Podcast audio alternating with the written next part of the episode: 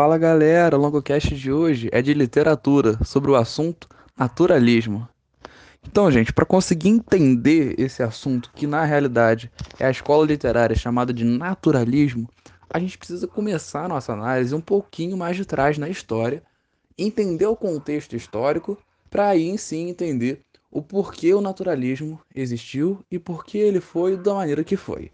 Bom, quando vai surgir o naturalismo no Brasil? A gente vai se preocupar principalmente com a questão do naturalismo no Brasil, tá? Beleza, galera? No século XIX, estava tendo todo um contexto de transformações sociais, de avanço da questão da Revolução Industrial, uma série de mudanças na conformação da sociedade. Dentre elas, novas formas de pensar vinham surgindo, como é o caso da teoria do darwinista sobre a questão do evolucionismo, a valorização das ciências. E nesse contexto, várias mudanças ideológicas foram culminar na criação de certas maneiras de se pensar o mundo. Porém, antes de falar sobre isso, eu vou retomar um pouquinho a questão do que veio antes do, do naturalismo, perdão, que foi a escola literária chamada de romantismo. Porque só entendendo o romantismo pelo menos de maneira geral. O podcast de romantismo vai vir depois. Só entendendo a base do romantismo que a gente pode entender de fato o naturalismo em sua essência. O que foi, de, em linhas gerais, o romantismo? Foi uma escola literária que estava relacionada a três características principais: subjetividade, ou seja, valorização dos sentimentos do autor, da maneira como esse autor vê o mundo, da maneira como esse autor pensa. Sentimentalismo, ou seja, valorização dos próprios sentimentos, a expressividade, toda essa questão poética, essa questão de se pensar com os sentimentos, se pensar a partir do viés sentimentalista, é muito valorizado no romantismo. E a liberdade formal, uma característica bem interessante também de se observar. Não que vai ser tão determinante para a gente entender o naturalismo, mas é uma característica importante do romantismo que eu acho importante comentar, que é a liberdade formal está relacionada ao quê? Não há uma forma específica de se fazer a literatura, de se fazer os textos artísticos. Por exemplo, os autores não são obrigados, quando aderem a essa escola literária, a escreverem apenas sonetos, escreverem apenas textos em prosa, textos em verso. Lembrando, texto em prosa, texto em linha corrida, ou seja, os textos normais que a gente está acostumado a ver. Texto em verso, poesia. Bom, visto isso, né, dessa questão do romantismo ser um movimento que pensava muito a questão do sentimental, da subjetividade, da valorização do eu, do eu poético, do eu que escreve. Quando a gente pensa no romantismo, a gente pensa numa escola literária que durou séculos no Brasil. E depois de muito tempo dessa escola literária funcionando, algumas situações foram convergindo na criação de outras maneiras de pensar a sociedade e, consequentemente, de pensar a literatura. Dentro do próprio romantismo, você vai ter um momento, que é a chamada terceira fase, principalmente, que vai ter uma, uma característica de transição. Mas como esse podcast é sobre naturalismo, eu não vou me prender tanto a isso. O que eu quero passar com isso é: o romantismo foi um movimento que antecedeu o naturalismo. Logo, em geral, na história dos movimentos literários, a gente vai poder observar que os movimentos que antecedem e sucedem uns aos outros eles têm uma característica muito forte de, em geral, se oporem. Ou seja, se o romantismo surgiu numa determinada época e quando ele se encontra em decadência, o movimento que, ou no caso as escolas literárias, né, os movimentos literários que vão surgir na sequência, vão ter uma característica em geral de o quê? De se opor ao ideal do, natura, do romantismo. E nesse caso, nós podemos encontrar mais de um movimento, né? Porque o romantismo foi um movimento tão forte, tão grande, ultrapassou tanto tempo. E, na realidade, com a decadência do romantismo, surgiram três escolas literárias paralelas. A gente não vai estudar isso de maneira, encontrar isso no caso na história de maneira separada. Isso vai acontecendo meio que simultaneamente, que são o realismo, o naturalismo e o parnasianismo. Nesse áudio eu vou me prender principalmente à questão do naturalismo, porém é muito importante para entender o naturalismo também pensar um pouco na questão geral sobre essas escolas. Porque se nós encontramos na história essa tendência de escolas literárias serem opositoras às escolas anteriores, não que elas fossem 100% contra umas às outras, porém elas vão ter características em geral que se opõem. Portanto, nós podemos entender o realismo como um nome bem autoexplicativo. Realismo busca retratar a realidade, ou seja, graças a essa onda cientificista, essa valorização das ciências que vinha acontecendo na época, a gente vai encontrar essa característica nos textos. Ou seja, em vez de subjetividade, a gente vai encontrar textos, subjet... textos objetivos, perdão. Ou seja, textos que não vão se preocupar tanto com o sentimento do eu, e sim com a realidade, que vão ter um teor crítico muito grande. Vão ser textos muito universalistas, ou seja, que pensam na sociedade de maneira mais ampla, de uma maneira menos específica. Não vão se voltar só para o universo do autor, vão pensar na sociedade de fato. E nisso, a gente já pode pensar no que? No realismo. Porém, o naturalismo é uma outra vertente, uma outra escola literária que surge no mesmo período. Quando a gente fala de naturalismo, na realidade, a gente pode entender o naturalismo como uma espécie de especificação do realismo. Quando a gente fala de naturalismo, nada mais é do que uma escola literária à parte, é claro, porém que vai englobar praticamente tudo que o realismo abraça com especificações próprias. Ou seja, toda obra naturalista é também uma obra realista. Porém, nem toda obra realista é uma obra naturalista. Um bom um exemplo clássico sobre o realismo é a gente pegar a questão do Machado de Assis em sua segunda fase literária. O Machado de Assis causa uma certa controvérsia entre os historiadores, os linguistas, os estudiosos da literatura sobre essa questão. Porém, num primeiro momento, vamos pensar no Machado de Assis, pelo menos em sua segunda fase literária, como um grande expoente do realismo. Por mais que ele criticasse a escola literária realista em certas características, até pela própria dificuldade de se retratar a realidade como ela é, porque sempre vai haver uma carga de subjetividade, é importante a gente entender ele como um autor característico do realismo. Mas para o naturalismo, a gente tem que pensar o quê? Como funciona a dinâmica do naturalismo? Qual é a essência, qual é a base do naturalismo? Nesse contexto histórico de oposição ao romantismo, de surgimento do realismo e de ondas cientificistas, ondas específicas de pensamentos científicos na Europa, no Brasil e no mundo, a gente vai ter a filosofia, os ideais naturalistas. Bom, uma característica muito forte do naturalismo é a questão da crítica social, mas ela não é exclusiva. A gente tem que lembrar que, por exemplo, o realismo também vai apresentar essa característica. E não só a crítica social, mas o objetivismo e o racionalismo são características fundamentais sobre o naturalismo, mas que não são restritas a ele. O naturalismo tem, mas não é só do naturalismo. Essas duas características que eu falei, o objetivismo e o racionalismo, são oposições claras, óbvias, notórias ao romantismo. Por quê? Se o romantismo, como acabei de falar, pensa no homem de uma maneira subjetiva, pensa na sociedade pelo viés dos sentimentos, uma obra, uma escola literária que privilegia a objetividade, ou seja, o pensamento direto ao ponto, e o racionalismo, ou seja, a visão racional das coisas, é claro que está se opondo ao romantismo. E essa era uma das grandes propostas dos naturalistas: combater o romantismo. Agora, o naturalismo apresenta, como eu falei, algumas especificidades, algumas características que são exclusivas dele e que não pertencem, portanto, ao realismo. Logo, a gente pode encontrar como algumas dessas características a animalização, e isso, galera, é muito importante. Por exemplo, Aloysio Azevedo é um, possivelmente o principal nome do naturalismo no Brasil.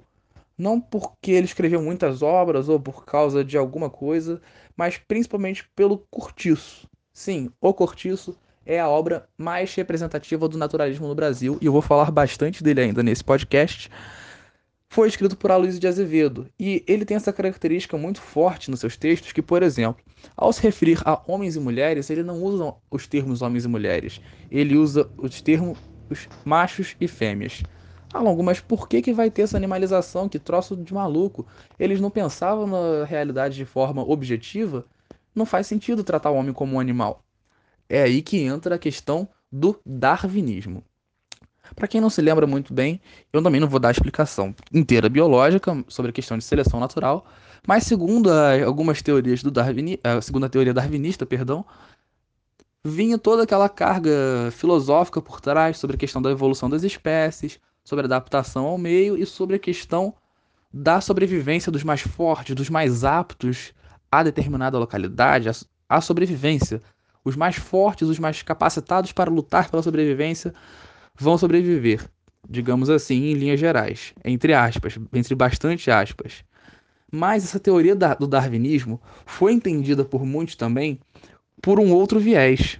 Essa teoria, para alguns, como foi o caso dos naturalistas, mas não só deles, foi uma espécie de teoria que fundamentou a base do seu pensamento sobre a natureza animalesca do homem. Ou seja, o homem é, por natureza, um animal. Um animal como os outros, que tem instintos como os outros animais. E conforme ele foi se desenvolvendo em sociedade, ele foi criando artificialidades para fugir desses instintos, para fugir do seu estado de natureza. Porém, quanto menos artificialidades a gente encontra, mais próximo está o homem do seu estado de natureza. E isso vai ser fundamental para entender um preconceito absurdo da escola naturalista, mas ali na frente que eu já vou falar sobre isso. Aliás, só abrindo parênteses, eu não sou muito chegado particularmente, pessoalmente, ao naturalismo pelo viés que eu considero muito preconceituoso. E não só considero, mas vocês vão perceber, ter essa percepção também. Porém, numa análise histórica, é um movimento que teve um, uma força no Brasil, digamos assim. Então, Prosseguindo. Quando a gente encontra a questão da animalização, ela está relacionada profundamente a essa teoria darwinista, a esse darwinismo que foi ganhando força na época pela onda cientificista. Porém, não foi a única teoria. E agora entra provavelmente o que eu considero, pelo menos eu considero, uma das características que mais vai pesar, principalmente na obra do Aloysio Azevedo, que é o Cortiço, que é o chamado determinismo. O determinismo, como o próprio nome diz, é uma teoria, né, que está relacionada ao Émile Zola, que é um teórico francês, mas isso não é tão importante saber quem escreveu, quem pensou nessa teoria. O que importa saber é que, segundo a teoria determinista, o homem, no caso o ser humano, é determinado, é não é influenciado, ele é determinado por três fatores que que fatores são esses? O tempo, ou seja, o momento histórico, a raça, sim, a raça e o meio. Olha que doideira. Segundo o determinismo, assim, é algo absurdo a gente pensar nos dias de hoje que o ser humano é determinado por aquele lugar. É claro, influenciado é totalmente plausível, afinal, se nós somos criados no momento histórico em que algo é socialmente aceito, nós temos uma tendência natural a pensar de maneira mais simples como essa atitude como algo socialmente aceito. Mesmo que alguns anos depois, alguns séculos depois, isso possa vir a ser questionado. Mas o determinismo não pensa sobre a questão de influência, pensa sobre a questão de determinação. Como o próprio nome diz, é autoexplicativo. Determinismo. Você, o ser humano é determinado pelo tempo, que, que vive, pela raça a qual pertence e pelo meio no qual está inserido. O determinismo ignora completamente a liberdade individual, o tal do livre-arbítrio, a escolha que a pessoa pode ter. Se você tem determinada cor, você é obrigado a viver conforme a sua cor. E é por isso que eu falo que eu particularmente não curto muito o naturalismo, porque eles têm uma tendência muito preconceituosa que vai ser muito mais explicitada daqui a pouquinho quando eu for falar do cortiço especificamente. Quando digo que eu não gosto um pouco, é porque eu realmente não gosto nem um pouco, para ser sincero. Mas enfim, outra característica interessante do naturalismo é o romance de tese.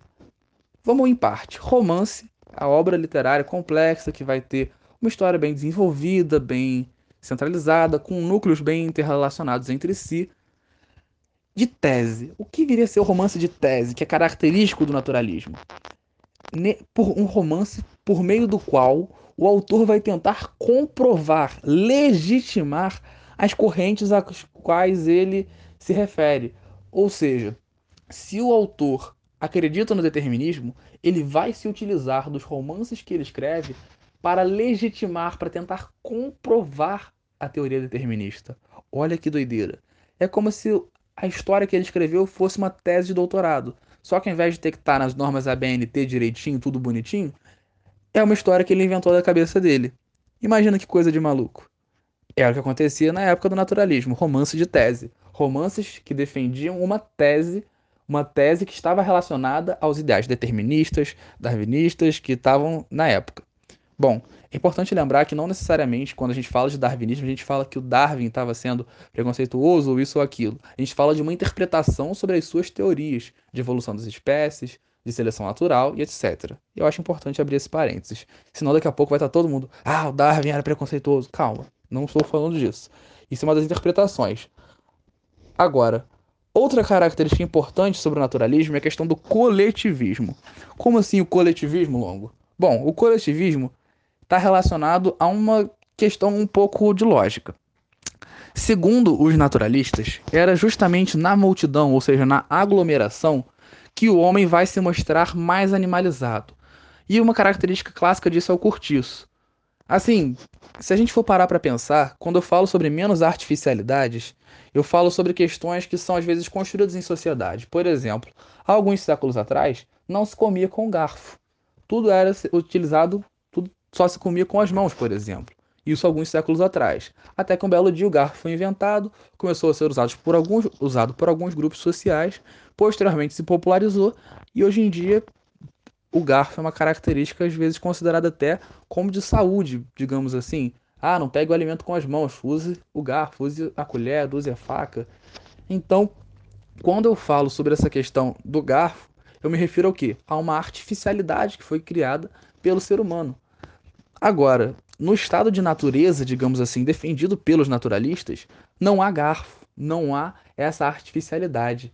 Os naturalistas tentam representar o homem o mais animalizado possível, porque para eles o homem é assim. O homem é algo degradado, é algo negativo em sua essência. É algo que é algo, literalmente é algo que segue seus instintos simplesmente, como um animal de fato.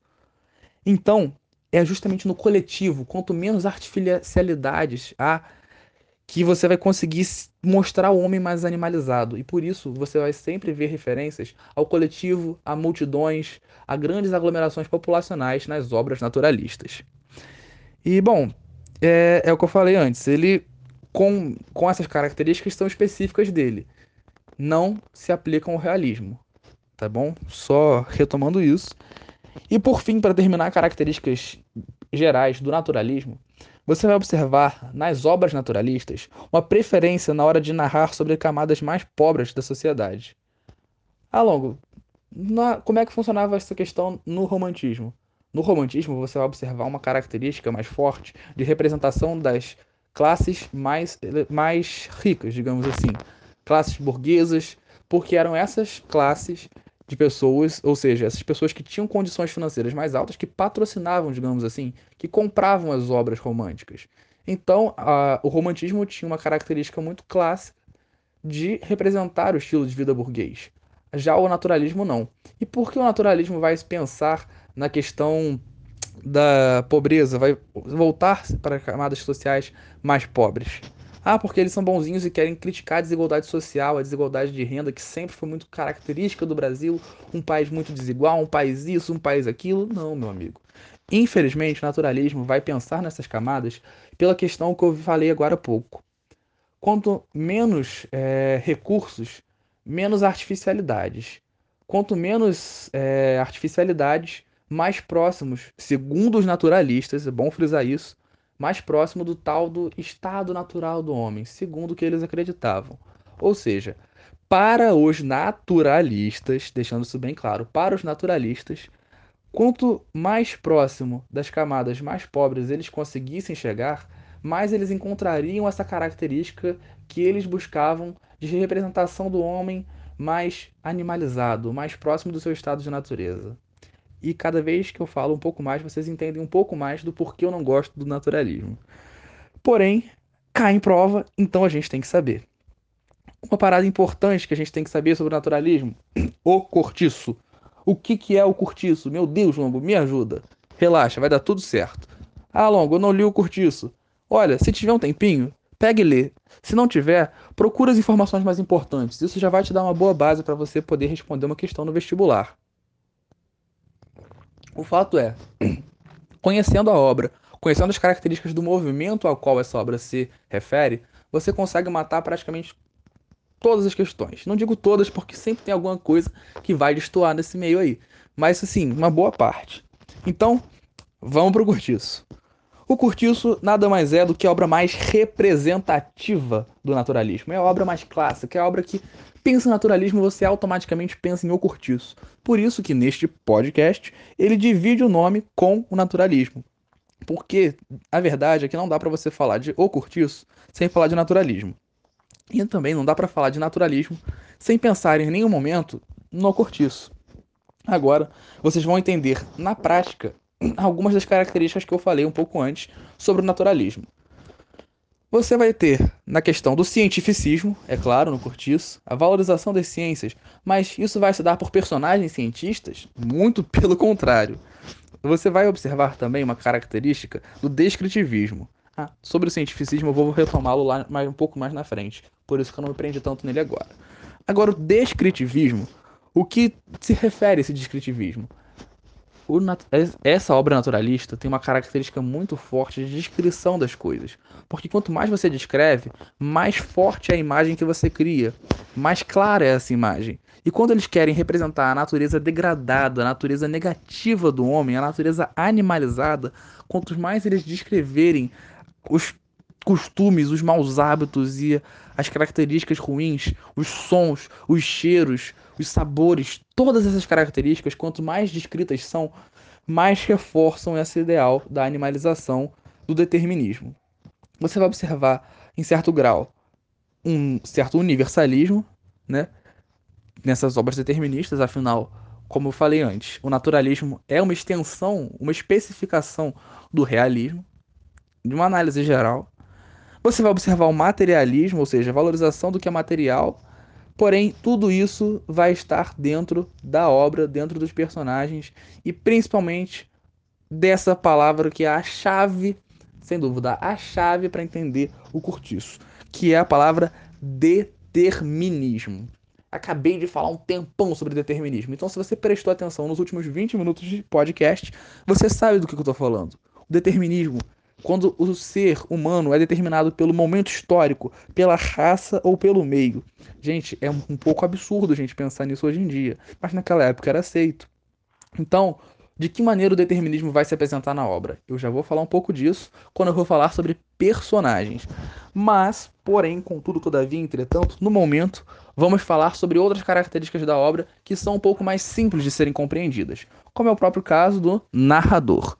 O narrador, no Cortiço, é em terceira pessoa. Como o narrador é em terceira pessoa, é o chamado narrador onisciente. Ele sabe de tudo. E isso é categórico, é fundamental para entender a questão da, do romance de tese. Por quê? Quando você apresenta um narrador em terceira pessoa onisciente, que sabe de tudo o que está acontecendo, que entra na cabeça dos personagens, que demonstra, que narra o que eles pensam, você pode chegar a um certo grau de confiabilidade a esse narrador. Você confere a esse narrador um grau superior.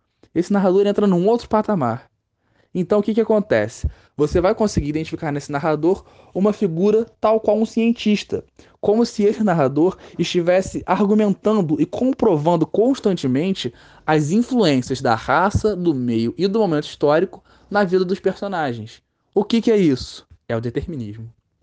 Ou seja, um narrador em terceira pessoa é fundamental para você conseguir entender a questão do romance de tese.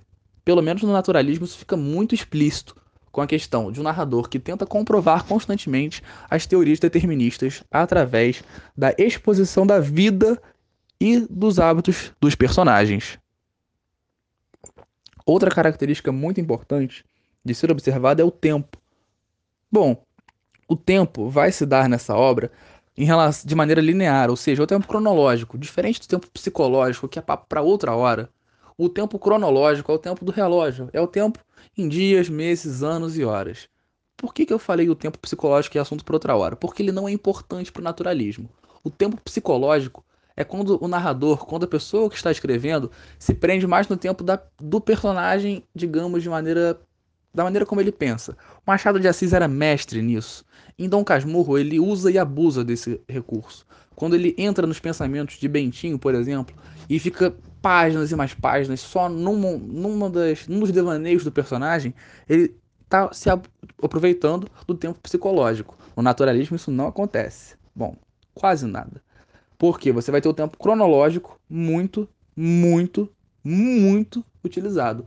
E por que o tempo cronológico vai ser massivo no naturalismo, em detrimento do psicológico? Pela própria, pela própria característica do objetivismo. Ah, longo, mas o realismo não é objetivista? Sim, ambos são. Porém, a maneira pela qual eles chegam a esse objetivismo se dá de uma maneira um pouquinho diferente, em relação ao tempo principalmente. No caso do naturalismo, uma maneira que ele encontrou, que ele encontra, perdão, de chegar a esse objetivismo, de representá-lo nas obras é através desse tempo cronológico. Porém, eu não vou ficar me prendendo tanto ao tempo, porque por mais que seja importante, interessante saber sobre isso, não é o principal, principalmente para as provas. É uma coisa um pouco incomum de se observar. Agora, no enredo, é bacana interpretar o tempo cronológico como algo que vai influenciar sim na realidade dos personagens, pois à medida que o tempo passa, os comportamentos mudam. Por quê? Se o momento histórico, ou seja, o tempo, vai influenciar perdão, vai determinar como os personagens são, é claro, é óbvio, é notório que a passagem do tempo vai propiciar essas mudanças. Ah, então quando o personagem vai ficando velho, ele vai ficando diferente, vai ficando, sei lá, mais rabugento? Não, não é isso. Agora, por exemplo, se eu tenho um personagem que é português, que é tido como modelo europeu, um tipo europeu, e vem passar um tempo no Brasil no qual é, onde é, vai ter uma caracterização de personagens às vezes mais preguiçosos, você vai encontrar o quê? Você vai encontrar uma característica de mudança desse personagem. Eu vou falar disso um pouco mais claramente daqui a pouquinho sobre personagens. Agora, lembrem-se, contexto histórico, Brasil do século XIX. Ponto. O espaço onde se desenrola o cortiço, onde que acontece essa obra? Bom, o cortiço vai ter como base de de, da narração um curtiço, né? É claro. Não faria sentido a obra chamada O Curtiço se passar na mansão da Xuxa. Então, o Curtiço vai é, se debruçar principalmente em alguns espaços. O principal deles é o Curtiço, ou seja, Curtiço é como se fosse um amontoado de casas, mas às vezes casebres feitos de materiais alternativos ou ainda de tijolos sem um embolso, sem algo do tipo, onde as pessoas que às vezes não vão ter uma condição é, muito bem desenvolvida vão encontrar um meio de sobrevivência. Ou seja, é como se fosse uma espécie de precursor de favelas. O cortiço funciona como um local no qual várias pessoas que não têm condições, às vezes, de bancar uma moradia, vão acabar se amontoando para tentar encontrar um meio de vida é trágico quando você acaba narrando dessa maneira. Em compensação, é terrível a maneira como ele é caracterizado na obra. Quando digo terrível, digo terrível de um ponto de vista atual. Na época, sob a perspectiva naturalista, era aquilo ali mesmo. Mas eu vou chegar lá. Um outro espaço interessante é a taverna do português João Romão, que eu vou falar um pouquinho daqui a pouco. O sobrado do Miranda, que é um personagem que mora ao lado do cortiço, é algo interessante, porém não é tão fundamental é só bom você, se você quiser pensar um pouquinho nesse sobrado, ele vai representar também a questão da burguesia, a questão da classe mais rica e da exploração proveniente dela. E você também vai observar a questão da natureza determinante, característica desse espaço, onde quem vive no cortiço é, obviamente, determinado pelo meio no qual está inserido. Se a pessoa está inserida num meio de depravação, de é, promiscuidade, digamos assim, a pessoa vai se contaminar e isso vai ficar claro ao longo da obra com vários personagens. Sobre os personagens, as personagens, perdão. As personagens, na realidade, são muitas, muitas, muitas. E há uma explicação clara para isso. Eu acabei de falar que o foco é o coletivo. Aliás, é importante observar isso. Você não vai encontrar um protagonista claro em O Curtiço. Claro, você precisando indicar um personagem principal, quem seria a principal personagem de O Curtiço? Eu diria que João Romão. Porém, o foco de O Curtiço não é narrar as coisas, a vida de João Romão, e sim o coletivo. O Cortiço é o foco, porque ele é personificado na obra. E aí está uma das chaves sobre esse livro. O Curtiço é tratado como um ser, um ser vivo, um organismo vivo, que é composto por várias pessoas que moram nele, e pelos seus hábitos, e pelas suas casas, e pelo seu modo de vida. O curtismo, o curtismo, o curtiço é personificado, é um organismo que sobrevive e que está sempre em constante mudança para continuar sobrevivendo. Isso é bem interessante ao longo da obra. Agora, os personagens não são muito aprofundados, ou seja, psicologicamente, se você for analisar cada um deles, são personagens simples, mas isso pode ser explicado de uma maneira muito fácil. Por quê? Os personagens são superficiais porque eles vão ser desenvolvidos não como um personagem, mas como um tipo social. Ou seja, os personagens vão ser como se fosse uma caricatura. O personagem João Romão como uma figura de um burguês que, tá gananci... que é ganancioso, que quer enriquecer a qualquer custo a Bertoleza, a figura da escrava, que por mais que se liberte, vai continuar sendo escrava, e por aí vai. Agora, se você não pretende fazer uma prova específica de alguma determinada faculdade que vá cair o curtiço, você saber o básico dos personagens é interessante. Mas se você vai saber, então, se você vai fazer alguma prova em que o curtiço é uma leitura obrigatória, cola comigo porque agora é bem interessante para você essa questão. Vez ou outra cai em alguma prova quando indicado, algumas características sobre os personagens. E é bom lembrar sobre alguns principais. São muitos personagens, é impossível, quer dizer, é possível falar sobre todos. Só que esse podcast teria que ter pelo menos uma hora e meia para falar com classe, com a maneira devida sobre cada um deles. Então, numa análise geral, personagens mais importantes, você vai encontrar o João Romão, que todos eles vão confirmar a tese determinista, cada um à sua maneira. O João Romão é um português que começa de baixo, dormindo na taverna na qual ele trabalha, é, fazendo de tudo que ele pode, se sacrificando para tentar enriquecer. Porém, ele não só se sacrifica, ele, como um cara ganancioso, ele tenta passar os outros para trás, tenta se aproveitar do próximo, como um clássico estereótipo da, pe da pessoa gananciosa, do burguês ganancioso querendo enriquecer a qualquer custo, querendo acumular capital ele pode-se dizer que ele é o tipo do capitalista selvagem, aquele que quer enriquecer a qualquer custo. Ele é um retrato da hipocrisia social. Você vai ter a Bertoleza. A Bertoleza nada mais é do que uma ex-escrava, entre aspas. Por quê? Ela era uma quitandeira, uma escrava que fugiu e que começou a desenvolver a própria vida. Ela vai se envolvendo afetivamente com o João Romão e depois de um tempo ela começa a trabalhar para o João Romão. Mas ela não só trabalha, ela trabalha demais. Ela trabalha como uma máquina ela trabalha incansavelmente. E por que uma ex-escrava vai trabalhar incansavelmente para um homem que ela simplesmente ama, que ela está se envolvendo efetivamente? Ah, logo, porque ela gosta dele. Não. É muito mais terrível a explicação. Como o determinismo acredita que a raça seja determinante, a gente fica até um pouco enojado de falar uma coisa dessa, mas como o determinismo acredita que a raça seja determinante, como Bertoleza era uma ex-escrava e, portanto, negra, ela seria determinada por sua raça a continuar como escrava, independente do contexto no qual ela tivesse inserida. Sim, para o naturalista, o fato dela ser negra obriga, obriga ela a continuar como escrava, por mais que já tenha conquistado sua liberdade. É algo terrível, algo absurdo, mas é parte da obra, então complicado.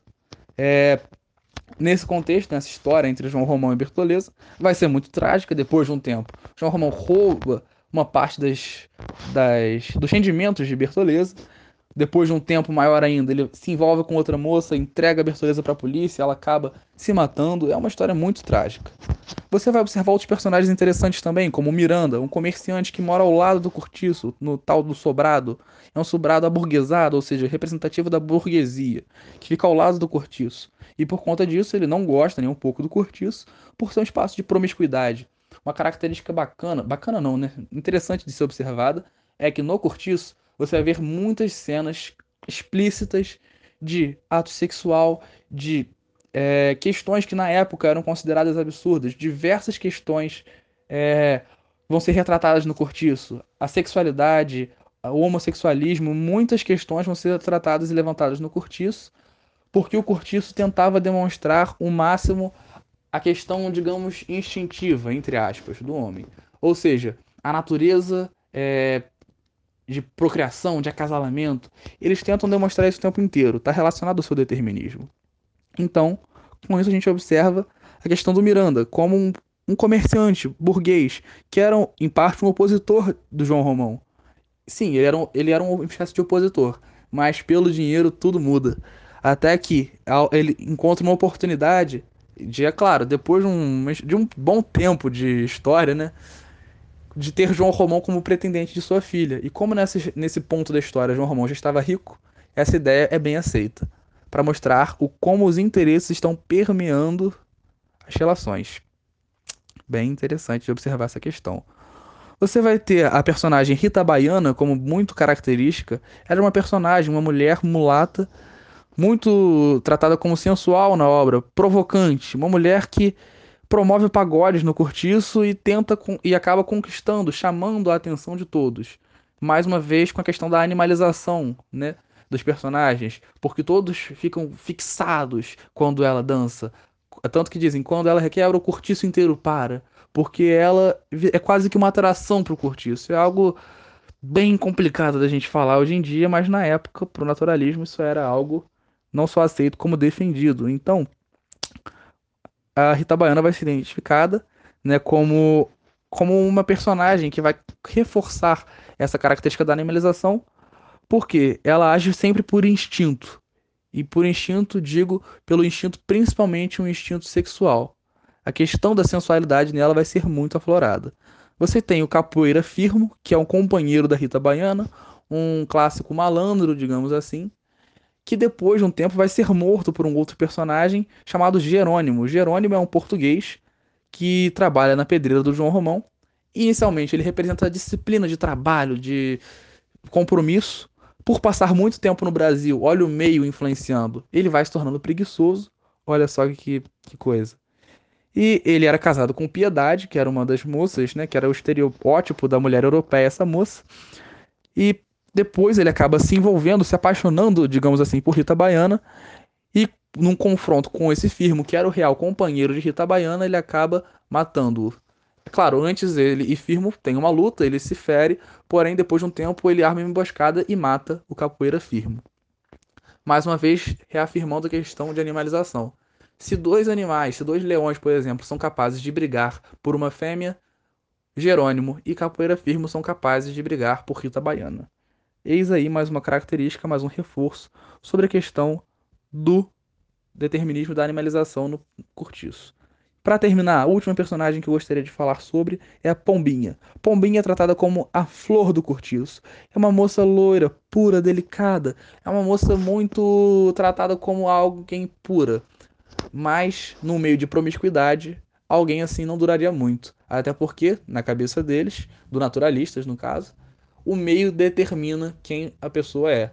Logo, se a pessoa é uma pessoa pura num meio de impureza, o meio vai determiná-la para que ela se torne uma pessoa impura. E Pombinha vai acabar se tornando uma prostituta. Eis aí a história trágica. Você também vai ter outros personagens. Paula, que é uma bruxa que tenta incendiar o cortiço. Você tem vários personagens que eu não diria secundários, mas que fazem parte desse grande coletivo. Porém, numa prova de vestibular, se você encontrar alguma questão que se depare especificamente com um enredo de cortiço, pensa nessa questão do determinismo. Ele vai te ajudar a responder praticamente tudo. Sobre enredo é mais difícil. Só que sobre geral de naturalismo, sabendo sobre essas características, sabendo sobre tudo que eu falei neste podcast, você está preparado. Confia que vai dar certo. Muito obrigado, foi um prazer. Valeu!